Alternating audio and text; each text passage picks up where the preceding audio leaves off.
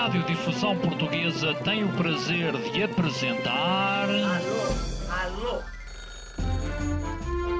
Prova Oral. Uma rubrica de Fernando Alvim.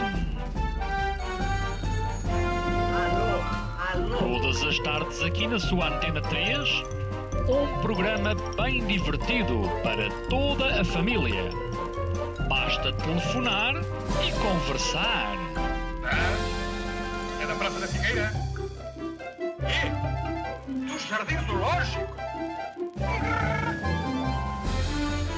Prova Oral. Um programa para gente nova.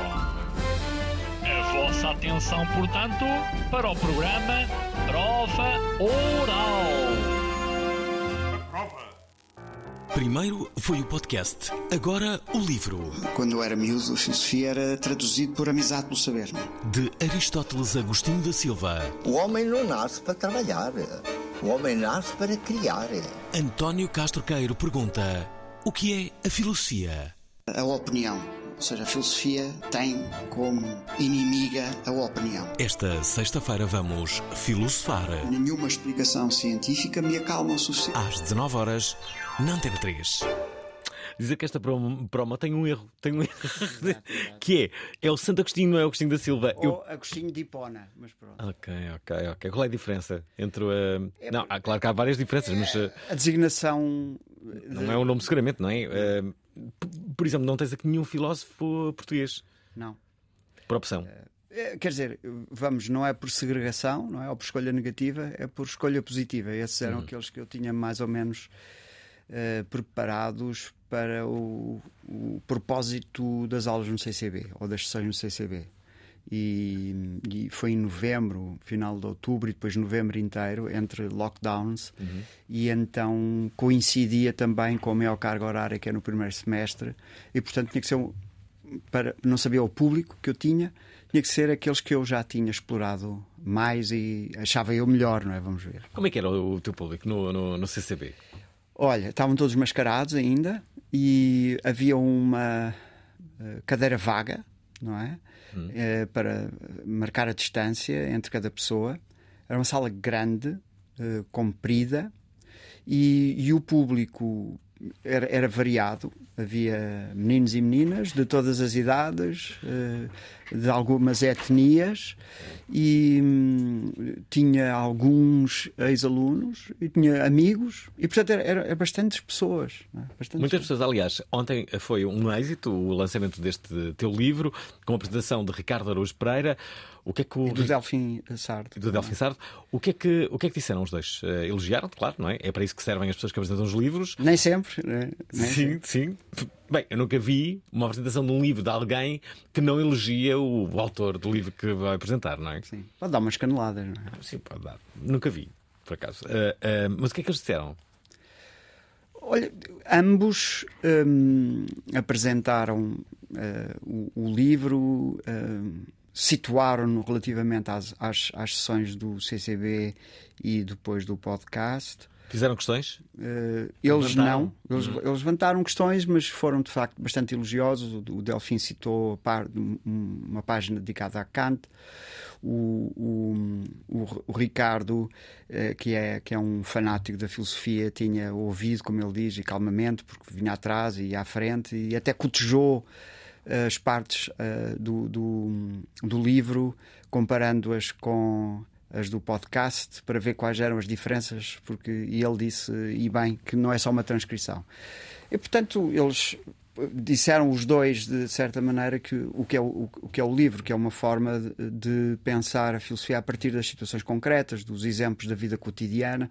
Há um elemento autobiográfico que eu acho que é eh, difícil de não, não, não trazer eh, à consideração dos textos filosóficos. E depois há uma, uma viagem com cada um dos pensadores, que necessariamente será diferente. é? Hum. António, arrisco-me a dizer que as pessoas, quando pensam em filosofia, querem de facto que ela possa resolver ou dar respostas para problemas do nosso eh, cotidiano. Em que medida é que a filosofia nos pode ajudar eh, a esse nível? Dá-nos, por exemplo, uma questão do nosso cotidiano que a filosofia possa entrar e dar uma resposta. Eu, eu acho que hum, essa, essa é uma pergunta absolutamente pertinente. Mas eu penso que se nós uh, lermos um, um, texto consagrado da tradição filosófica uh, com um certo olhar ou, ou, uma certa sintonização acústica para entender o que lá está, nós uh, oscilamos entre achar que aquilo é de facto uma resolução de problemas que nós não temos, pode, pode acontecer isso. Uhum. Portanto, aquela gente está a pôr problemas ou uh, problemas conhecidos a um nível que nós uh, habitualmente não, não experimentamos, ou então que estão a tornar-nos doentes psicopatológicos e, portanto, que estão a radicalizar a experiência a um nível tão, tão extremo que, que é extraordinariamente difícil, no meio dessa situação, encontrar, encontrar uma, uma solução. Portanto, eu, eu poderia dizer assim. E, e isto é, um, é um, Obviamente, eu sou sujeito à enunciação e não sou o inventor de nenhuma destas teses. A, a filosofia pode ser uma espécie de homeopatia, no sentido em que um, invoca situações complexas da vida, extremas, como a angústia, a por morte. exemplo, a morte, a, ausência da liberdade ou a possibilidade da liberdade humana, Deus existe ou não existe, ou seja, se há sentido, se não há sentido. E, portanto, todo um conjunto de questões que avulso parecem, digamos assim, estão disponíveis no prêt-à-porter das questões, no supermercado das livrarias ou dos podcasts, os tutorials, os YouTubes que nós podemos ouvir, ver, uh, meditar, mas na verdade, se nós partimos da situação concreta em que uh, nos sentimos arrependidos, não é? Nós, quando nos portamos mal, sentimos vergonha, quando nos portamos bem, sentimos orgulho.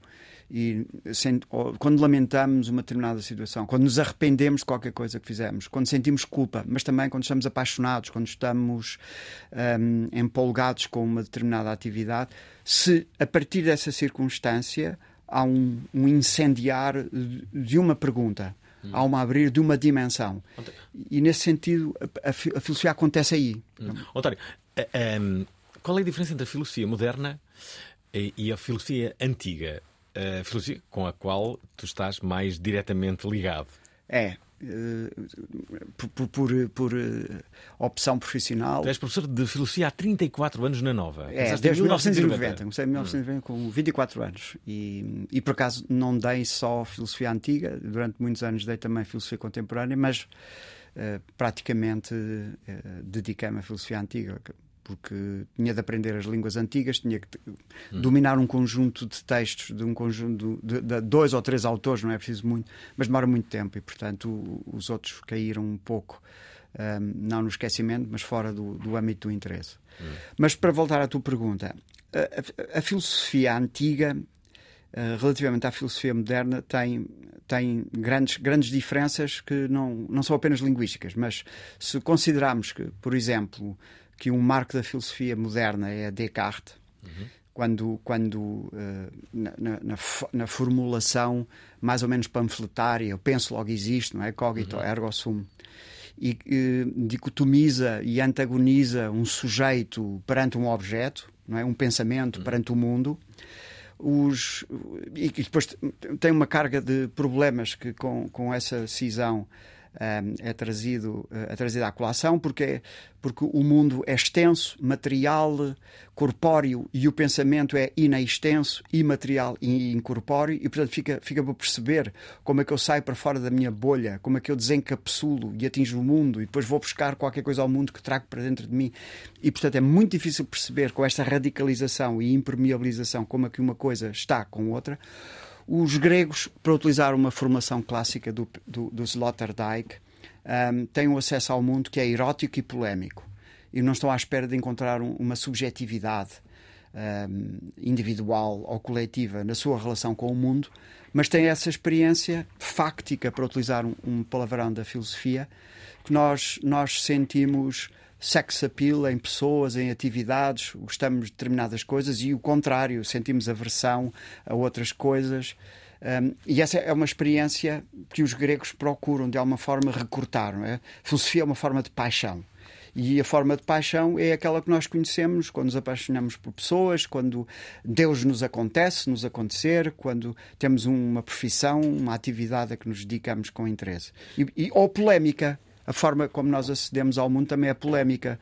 Uh, há, há, bullies, há um, pessoas que assediam, há um, pessoas prepotentes, há coisas de que não gostamos, e justamente essa é uma forma de trazer os objetos um, não através de um não para um sujeito uh, a partir de um mundo, mas os gregos consideravam esta forma dos fenómenos aparecerem. Phanestai significa aparecer.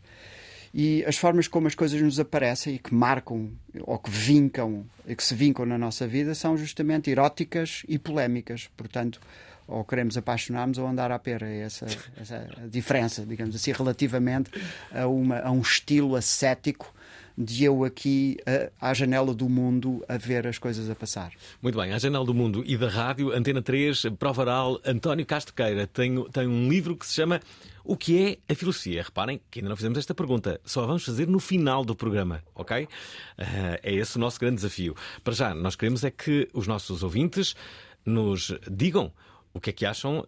Aliás, não, não respondam a esta pergunta. Não, é, é, é esta pergunta só pode ser feita no final de, do programa. O que nós queremos é que uh, enviem perguntas uh, que sejam de cariz filosófico. Podem não ser totalmente filosóficas, mas podem andar ali perto, não é? Um, não vale o sentido da vida, não é? Que toda a gente já fez essa pergunta. Uh, temos que fazer perguntas mais originais. Até porque a pergunta mais original vai ganhar um exemplar deste livro de António Castro Queiro, que, para quem não sabe, foi baixista da banda Mata Ratos entre 1983 e 1988. Verdade Exatamente, isto? É, é verdade, é mais pura das verdades. Portanto, baixista e guitarrista, vocês tocavam, não é? Nós tocámos. Nós tocámos. Quer dizer, o guitarrista mora é o Pedro Coelho, não é? Uh, e eu, eu vinha de uma outra banda Sim. e queria tocar guitarra, não é? E, e, um baixo era para nós considerado, quer dizer, um guitarrista de segunda. Uh, que não é verdade em, em, todas as bandas, mas a nossa talvez fosse. E então uh, reclamei algumas, algumas músicas para a guitarra, mas trocávamos a meio dos espetáculos. É? Fazemos um espetáculo, um a tocar guitarra e o, e o outro a tocar baixo, e depois a meio uh, trocávamos. Mas esperem, Uh, isto está longe de acabar aquilo que nós temos para oferecer hoje. De forma inédita, para além do livro do, do António de Castro Queiro, que se chama O que é a Filosofia, vamos oferecer também aos ouvintes da Provaral dois convites duplos para aquela que é a sensação da música brasileira no momento, que é o brasileiro Rubel, que vai estar amanhã no Coliseu de Lisboa. Portanto, temos um livro e dois convites duplos para este concerto. Portanto, as três melhores opiniões que recebermos durante este programa esmerem-se. Uh, vão receber um destes de, três prémios, por isso uh, desejo a todos muito boa sorte. Uh, obrigado por, por participarem. vamos a isso, vamos a isso. Homens e mulheres deste programa.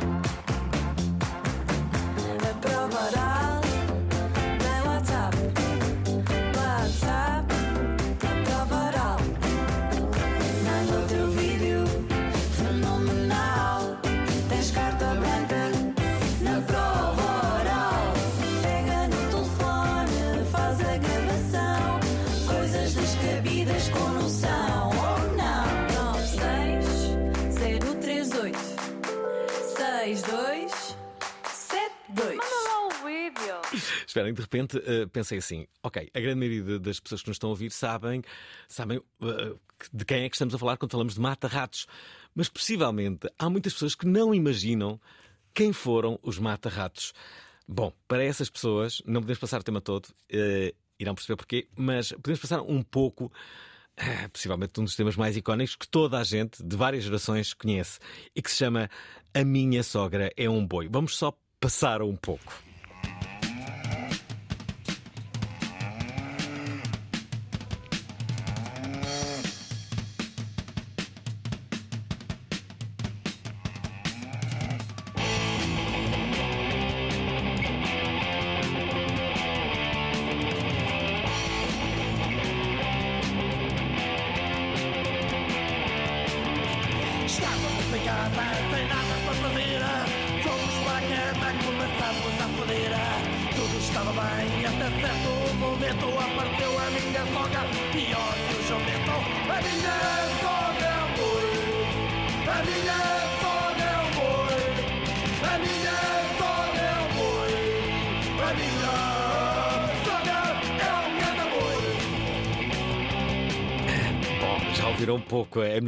Mais. Eu não sei, já não lembrava que havia logo um palavrão no início. Tecnicamente, sim, sim. já não faço parte eh, desta banda, desta Uhum. formação dos Mata-Ratos. Ok. Isto é o rock radioativo que sai, eu, eu não ensaiei este tema e, hum, e, portanto, já não o toco. Aliás, eu, eu saio porque eu vou, vou para a Alemanha e eles continuam. Estava para ir para a Alemanha e eles continuam, obviamente, não tinha tempo para ensaiar. E, e portanto, aí é que eles começam a ter sucesso. Portanto, diz um bocadinho mal da minha participação durante 5 anos no Mata Ratos. Achas que foi isso que se calhar contribuiu para o sucesso dele? Terá contribuído, de certeza, vocês. Olha, temos aqui um primeiro ouvinte, mais uma vez recordo, homens e mulheres deste programa, participem, temos muitos prémios, não me lembro, aliás, de darmos tão bons prémios. Dois bilhetes duplos eh, para o concerto da manhã do brasileiro Rubel, de que muito se fala, eh, aqui para o Coliseu de Lisboa, e, eh, e também este livro, eh, O que é a filosofia de António de Castro Queiro. Aliás, vamos dar o livro para alguém a norte, não é? Que não pode vir aos concertos, e, eh, e damos os bilhetes a alguém aqui da, da, da, da- da Próximo, zona. claro. Próximo, não é? É justo. É justo, não é? Uh, portanto, vamos, vamos ouvir o que é que diz aqui o Francisco, que é a primeira mensagem que recebemos. Uh, esperem que já fiz aqui uma, uma asneira, mas já estou a emendar. Uh, agora, agora, agora sim. Meus amigos, Olá. António de Castro Queiro, Fernando Alvim, filosofia para mim é com a qual ou sem a qual tu ficas tal e qual.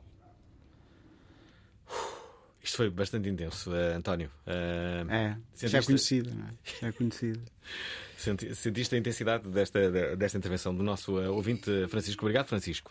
Uh, já agora, sim, diz. Eu posso, posso comentar um pouco. Ou seja, é, essa é a formulação de, de, de qualquer pessoa que, na verdade, acha e, e pode achar bem a vida inteira que a filosofia eh, não apenas não serve para nada, como não surte efeito, e, portanto, não é eficaz.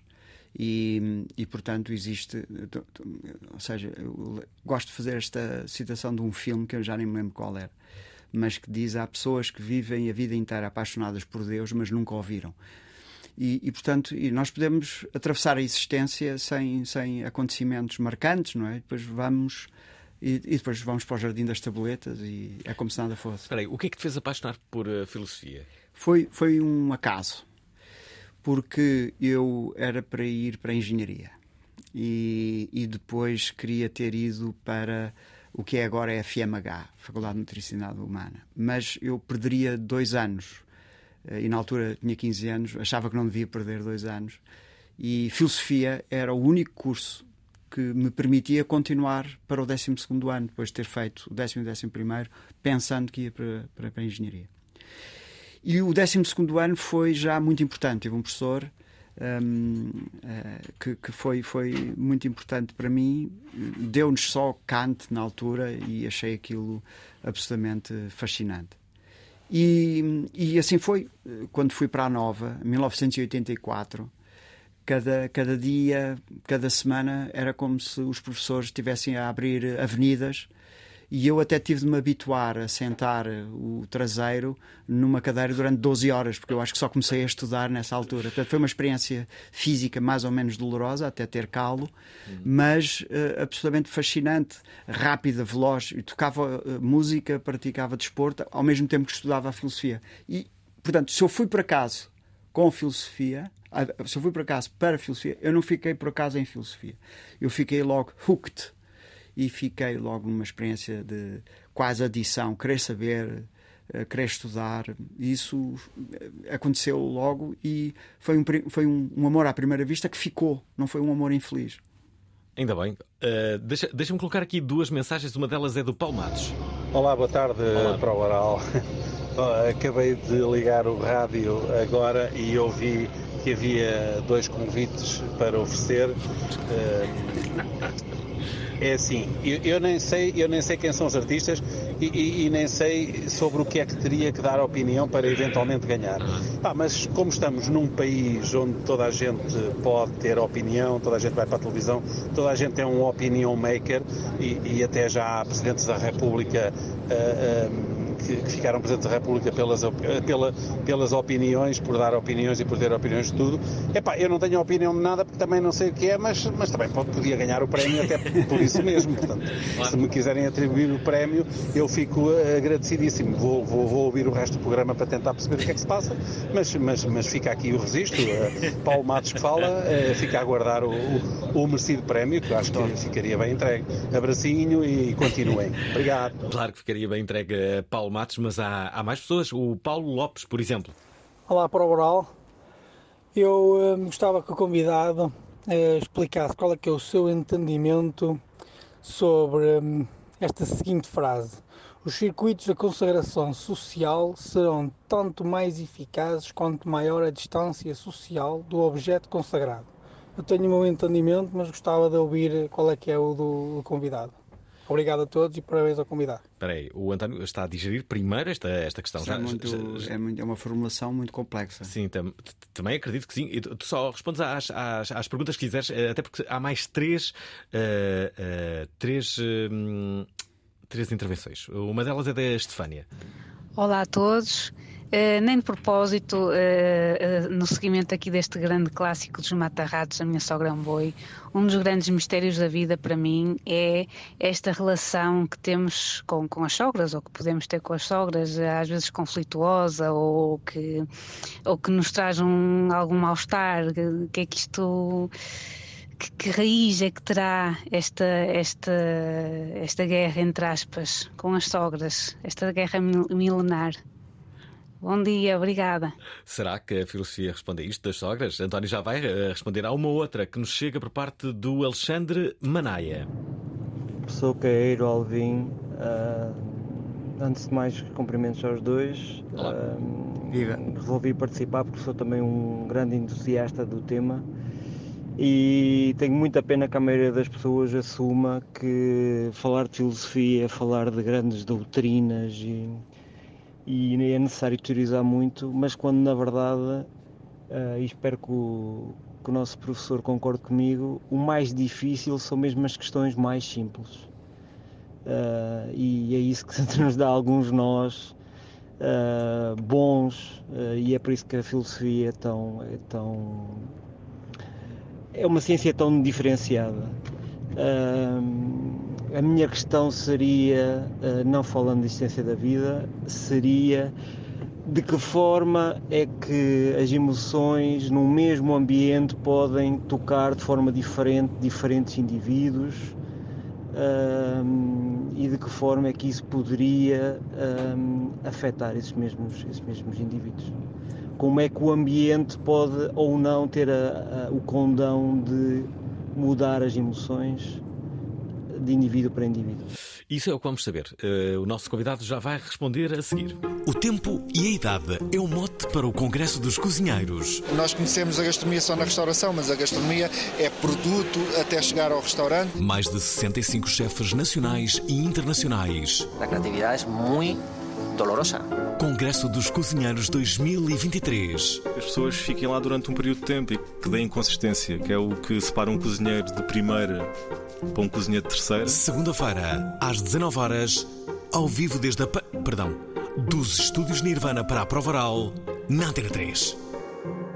Ora está, uh, não percam então a emissão ao vivo uh, a partir de, dos estúdios Nirvana em Oeiras. Conheço os estúdios Nirvana, é incrível. E, e uh, vai haver um, um congresso de cozinheiros onde basicamente vão estar bem, todos os cozinheiros possíveis e imaginários e nós vamos estar lá como, como já vem sendo habitual. Bom, um, onde é que íamos? Sogras. Uh... E esta última pergunta Sim. que foi que é bastante, bastante interessante. E eu acho que começava pela última, está uhum. bem? Uhum um, porque uh, põe-se. O, o nosso ouvinte põe problemas um, que são ao mesmo tempo muito, muito antigos e arcaicos na maneira como a filosofia acontece. É? Dizia Platão e Aristóteles, diziam Platão e Aristóteles que a filosofia começa com o espanto. E o espanto é curioso porque eh, dá-se dá esta experiência dupla de prazer e de sofrimento, não é? Porque simultaneamente tu ficas atraído por qualquer coisa que te espanta e, portanto, uh, que te admira, Um, mas, por outro lado, eh, a experiência pode ser uma experiência de, de, de fuga, porque não estás à espera de, de teres de, de passares por essa, por essa mesma experiência. Portanto, é dupla, simultaneamente, de, uh, como, como, como sublime ou como a experiência do abismo, não é? atrai e, ao mesmo tempo, repele. Hum. Um, e, e, por outro lado, eh, faz a espargata com a contemporaneidade, uh, onde as emoções estão a ser cada vez mais, mais, tra mais, mais tratadas, elaboradas, até de, um, de, de, vários pontos de vista científico, claramente científico, e depois filosófico. Um, os livros do, do, professor António Damásio põem esse, esse problema de novo, que é para saber se há uma dicotomia entre um ato cognitivo, desprovido de qualquer paixão ou, ou emoção, ou se a emoção tem já elementos cognitivos, não é? Quando eu, quando eu passo uhum. por uma experiência, se eu tenho uh, ao prazer, eu tenho promessa de prazer e, portanto, é já um acontecimento futuro que eu sinto agora no presente e é por isso é que eu tenho promessas de, dos bilhetes que uh, vais dar aos nossos ouvintes, são promessas do livro, de prazer. são promessas de prazer Sim. e também de ameaças de sofrimento. Quando nós uh, temos um futuro ameaçador, temos também uma emoção que vem do futuro uh, um problema, uma ameaça do perigo iminente, e, mas é sentido já. Hum. O, o, diz, diz. Não, não, diz, diz. Era que, que o, o, nosso ouvinte multiplica o problema porque procura uh, perguntar, procura saber se um ambiente, se um sítio, se uma casa uh, tem, um, tem uma atmosfera emocional.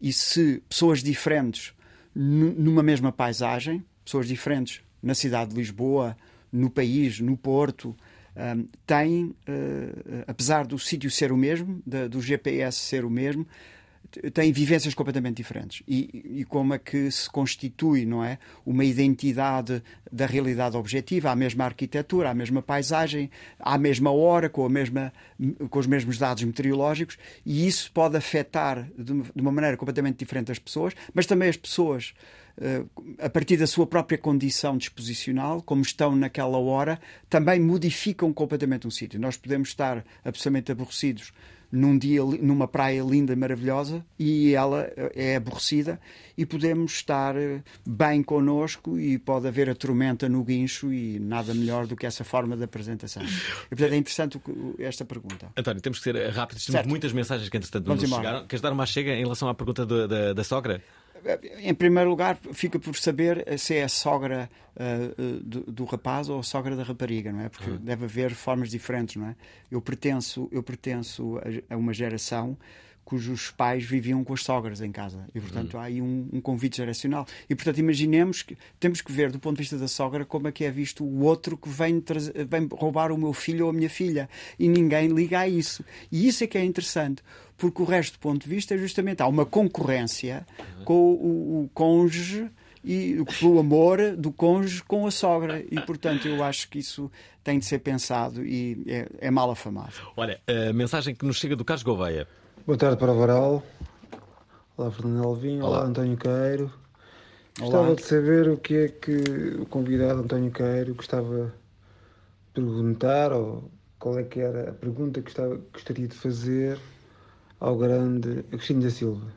Um abraço. Se é que ele gostava de fazer alguma pergunta. Uma outra, do Diogo Viana.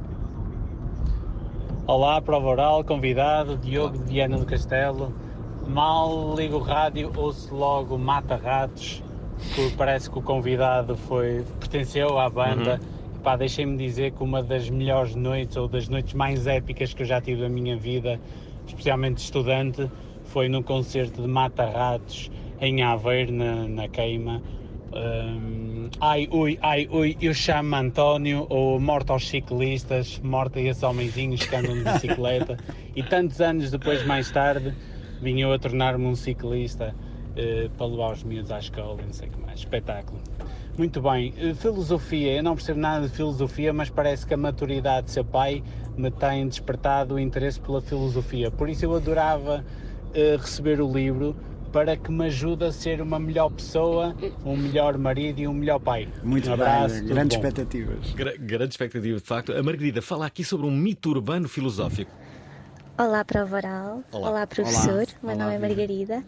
Uh, para mim, a filosofia também foi um amor à primeira vista uh, quando comecei a estudar no, no secundário, uh, embora depois tenha acabado por seguir um outro rumo, o rumo da psicologia. A questão que eu queria colocar é na escola secundária onde eu estudei e depois vim-me a perceber que também existiam outras escolas, havia uma história que os alunos contavam uns aos outros de que um professor de filosofia tinha pedido aos alunos para escreverem um ensaio de três páginas em que comprovassem que uma cadeira que estava colocada na frente da sala não existia. E que houve um aluno que, escrevendo apenas duas palavras, teve uma classificação de 20 valores no ensaio, sendo que ele apenas escreveu qual cadeira.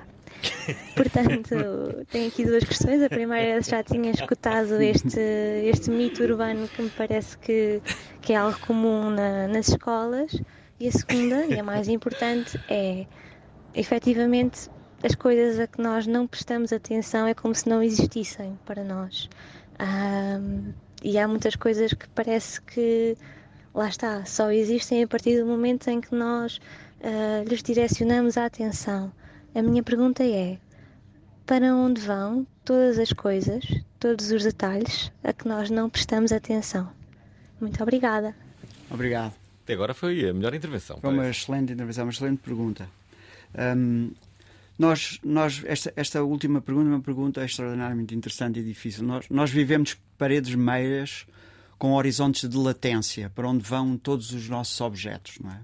Que são feitos dos brinquedos ou, uh, da, nossa, da nossa infância que é feito dos livros eh, que nós lemos, ou de, de objetos a que, a que dávamos um, uma grande importância e depois desaparecem. Hum. E hum, passadas décadas uh, a fazer arrumação em casa, uh, descobrimos um objeto que era importante para nós. Uh, e, onde é que estiveram, não é? Que foi feito deles. E o mesmo se passa relativamente a pessoas, não é? Estamos, podemos estar décadas sem ver pessoas e quando as vemos incendeia qualquer coisa que se passou no, no passado comum, na, nas nossas biografias. E, e, a pergunta que nós fazemos, o que é que tens feito, não é? Que é feito de ti? Um, ou então vemos alguém que achávamos que estava no estrangeiro e dizemos, fazia-te no estrangeiro, estás aqui. E, e, e nesse sentido, a, a, realidade não é apenas composta com, pelo lado visível das coisas, não é? Aquilo perante o qual nos encontramos, mas na verdade isso é uma parte ínfima. Aqui, através desta janela, vejo o Rio Tejo lá ao fundo, mas não consigo ver Alcântara, uh, não consigo ver o Porto. Ou seja, nós não conseguimos ver a esmagadora maioria dos conteúdos, nem a esmagadora maioria das pessoas que conhecemos, nem a esmagadora maioria dos 9 mil milhões de pessoas que habitam o planeta Terra. E, portanto, eh, quando fazemos a pergunta pela atenção, na verdade, não sei se há atenção, porque eh, eu, eu, presto atenção àquilo, que tenho, àquilo pelo qual eu tenho interesse. E, e, é o interesse ou o encontro que me leva a apaixonar por alguém à primeira vista, ou quando ouço uma música, quando vejo um quadro. E, e nessa altura nós fazemos a pergunta: onde é que tem estado uh, essa pessoa, onde é que tem estado essa música, onde é que tem estado essa paisagem? E, e na verdade nós não sabemos bem como é que isso acontece, mas pode mudar toda a nossa vida. E esse tipo de, de, de interrogação um, é, é, uma interrogação de, de teor filosófico, porque um, aquilo a que nós prestamos atenção é aquilo que tem sex appeal e aquilo que nos acende. E da mesma forma, aquilo que desaparece por qualquer, por qualquer motivo, pode querer desaparecer, mas é qualquer coisa uh, pelo qual morreu o nosso interesse e depois deixamos cair e cai no esquecimento. E, e essa é, é, é, uma dinâmica interessante. O que é que traz as coisas à presença e o que é que leva as coisas da presença para a ausência? É uma pergunta antiga. Já agora, farias alguma pergunta ao Agostinho da Silva?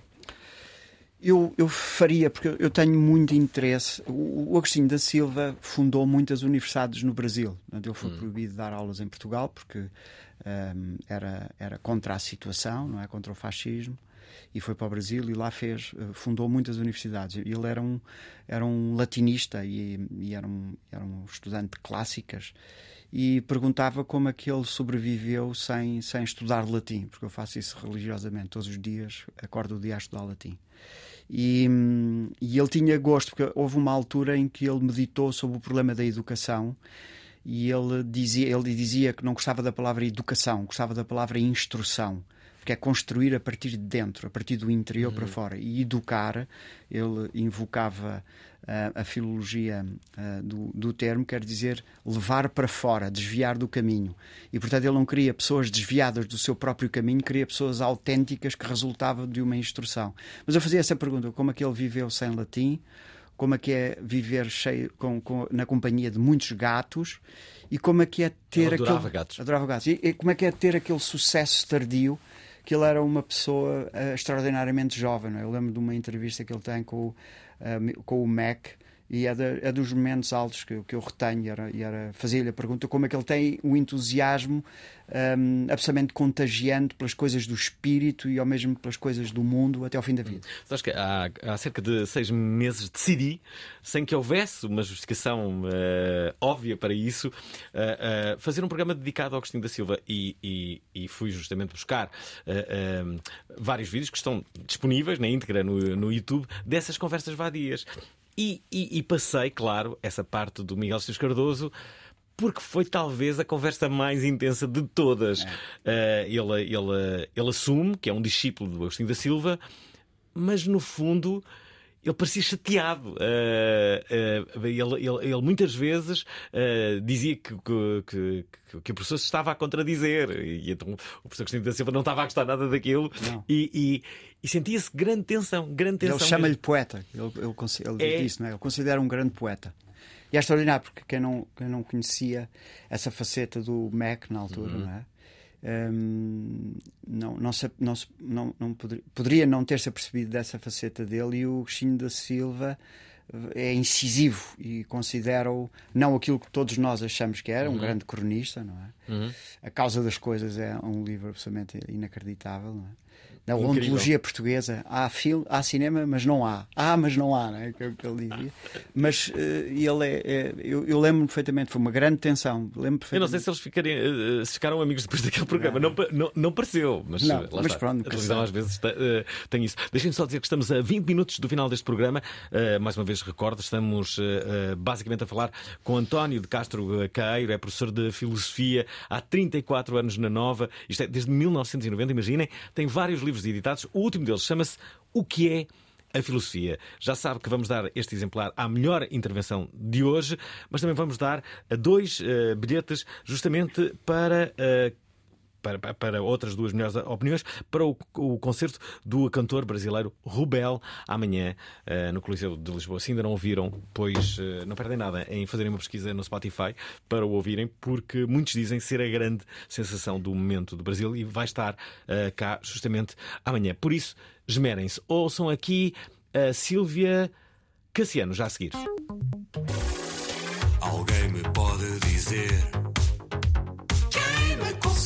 explicar como é que este programa ainda está no ar. Pá, eu sei lá. Qual é o segredo? Não há uma receita. É encher chouriço de segunda até sexta. E depois é aquela cena. Dislexia do apresentador. É como azeite. É como azeite rebelde dourada que paira no ar. Foi em setembro de 2002 que a prova oral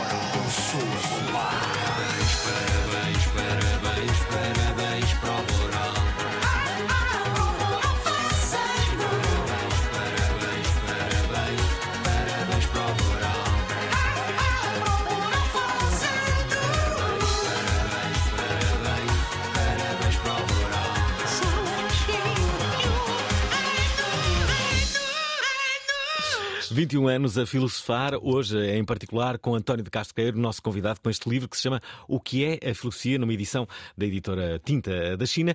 Bom, uh, Silvia Cassiano, obviamente queria entrar em antena. Olá, prova oral. Olá, Olá ao convidado. Uh, eu, eu sou um zero à esquerda da filosofia. Uhum. Do, o básico que sei, até porque sou um zero à esquerda, se calhar por causa disso, porque o básico que sei, que é o que se aprende na escola, uh, aquela coisa de Descartes, eu penso logo existe, sempre fez muita confusão, porque, portanto, eu penso logo existo. Uh, gostava de perguntar aí ao convidado, portanto, para, pensar comigo. Eu penso logo existe, não é? Portanto, eu existo, estou a pensar.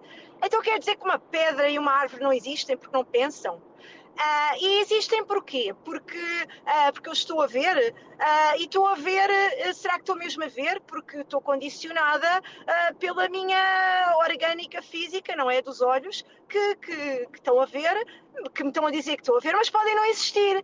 E porque carga d'água um maluquinho, ou que a gente considera um maluquinho de estar um elefante cor-de-rosa a voar e nós olhamos e não está, até pode estar.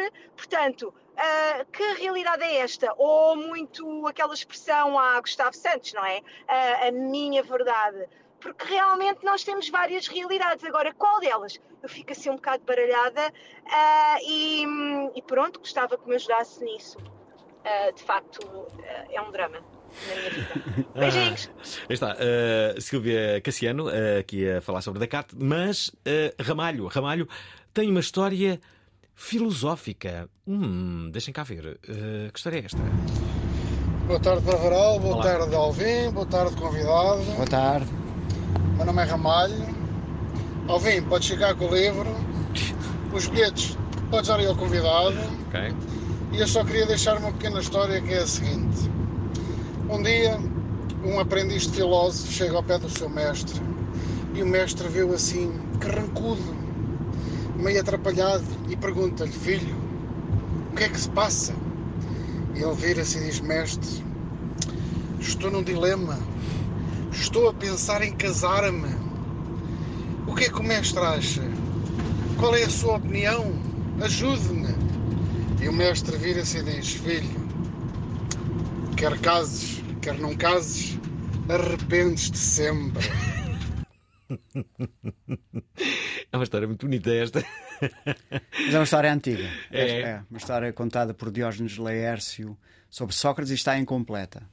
Ehm, e tem que ver precisamente com o momento de decisão, não é? O Jung diz que nós temos dois momentos de decisão na nossa vida. Um é escolher a nossa profissão, ou aquilo a que nos vamos dedicar eh, na nossa, nas nossas atividades produtivas, ehm, porque trabalhar eh, edifica.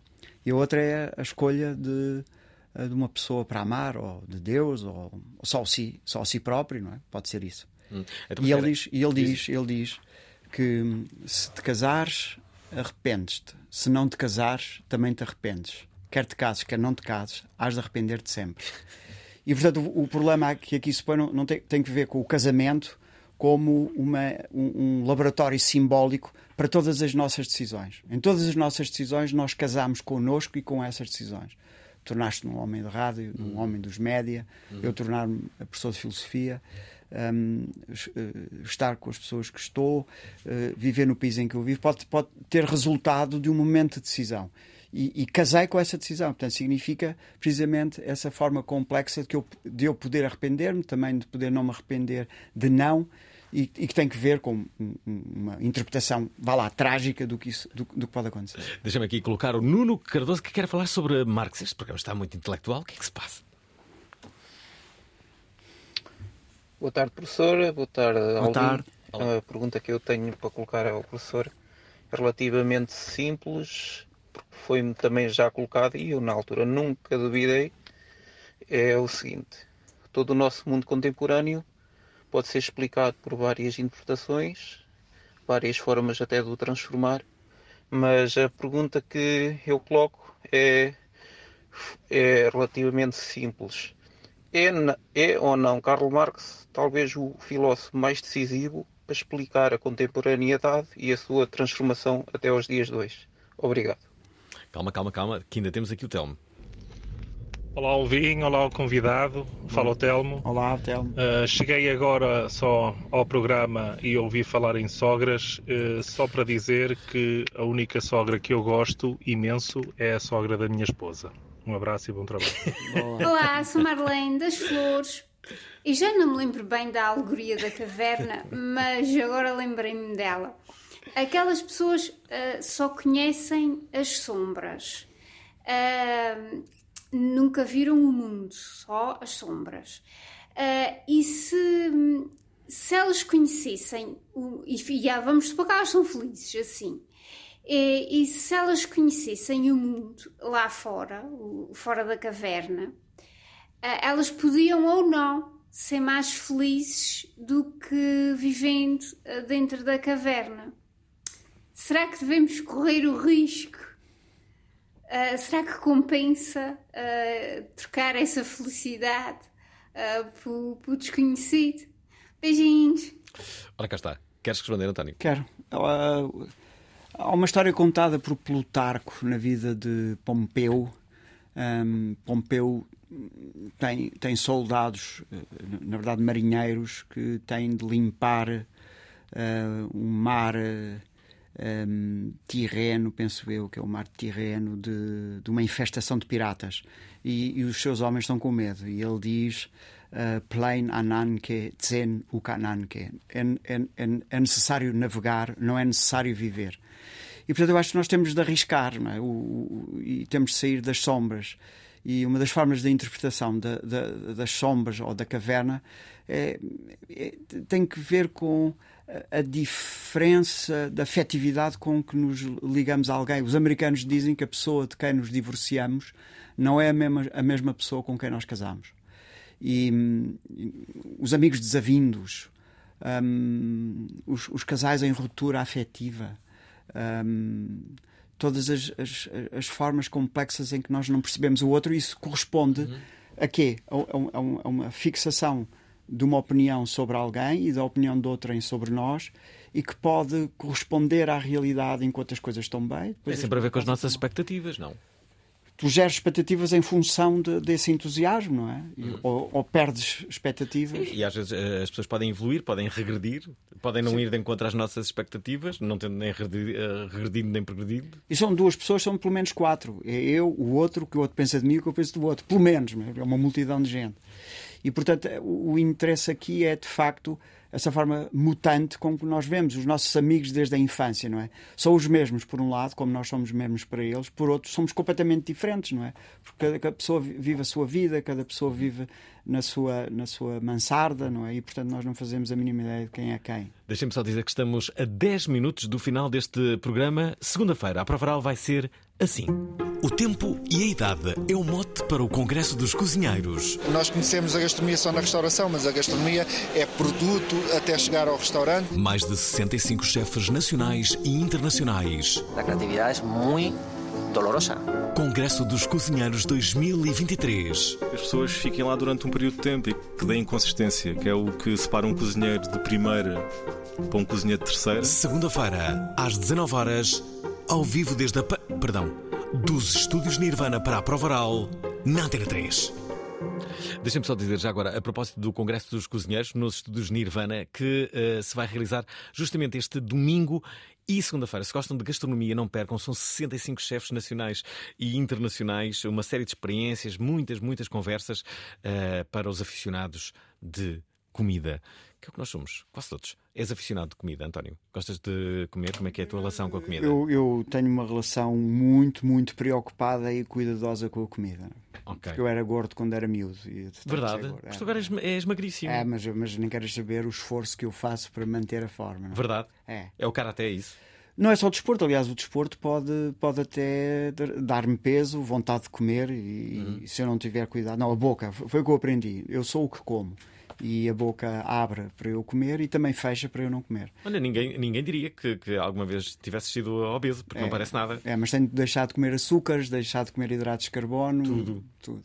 E, e, sobretudo frutos secos. Toda a gente diz que tem muitos nutritivos, mas começa a comer malgas de frutos secos com, com passas e depois com mais 3 mil calorias do que devo e não pode ser. Já viste? Uh, no fundo, isso também pode ser uma questão filosófica. Se tu é. vives é. para a imagem ou se vives para o prazer. Pode ser, pode ser a imagem, não é? Sem dúvida, mas pode ser também artroses degenerativas nas ancas que te obrigam a, ter, a tomar cuidado com o peso que tens. É? O que é que o Karaté te ensinou? O Karaté também tem uma ligação grande com a filosofia. Tem, sim, senhor. Uh, o Karaté, a palavra Karaté é como a palavra karaoke.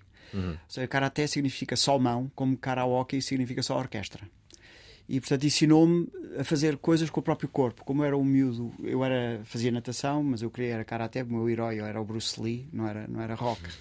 eu queria fazer qualquer coisa só com o corpo. E, e a coreografia do Karaté, o gesto técnico, a disciplina, isso ensinou-me coisas. E a camaradagem, o, o esforço, um, a compreensão de que há pessoas muito melhores do que tu e nunca vais ser como elas, e, e pessoas piores do que tu e vais puxar por elas. Uhum. Ensinou-me ensinou muito. Ensinou-me a não chegar atrasado ensinou-me a respeitar os outros. Ensinou-te a não chegar atrasado, porque na verdade no Karaté, uh, se tu chegas atrasado, há alguém que vai ficar sozinho, vai ficar sem parceiro, Exato. não é? Alguém vai ficar sem parceiro. Uhum. Ou então fazem o corredor da morte e vais entrar com, com, com duas filas a bater, porque chegaste atrasado. Mas sobretudo é isso. O mestre dizia-me isso.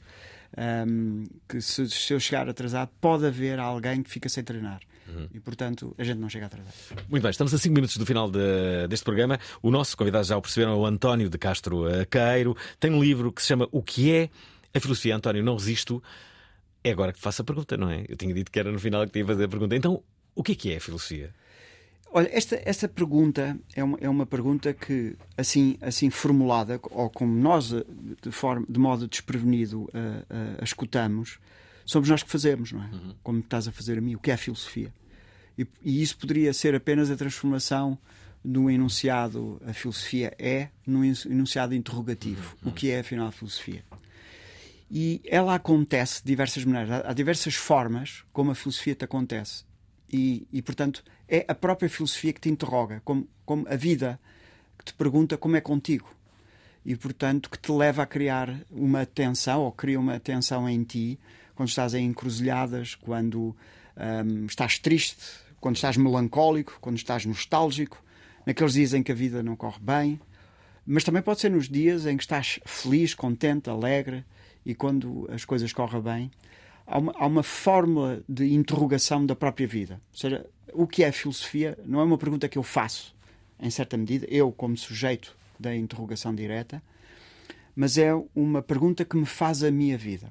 Como é contigo? Poderia ser uma outra formação. Como é contigo? Como é que tu te encontras? Como é que tu estás? A pergunta que nós fazemos em, em, em Portugal é como tens passado? Uh, nem bem nem mal, vamos indo, não é? Pode ser essa a resposta. Ou bem ou mal, ou estou a atravessar maus momentos. Essas respostas, independentemente de, do conteúdo autobiográfico de cada um, pressupõem uma relação com o tempo, uma relação com o preenchimento, bom ou mau, dos momentos de tempo com o tempo que tu tens, com o tempo que tu não tens, como é que o preenches, se é pleno, se estás lá completamente na tua vida, se gostas do que fazes ou se não gostas do que fazes, se a tua vida é como gostarias que fosse ou é exatamente como gostarias que não fosse.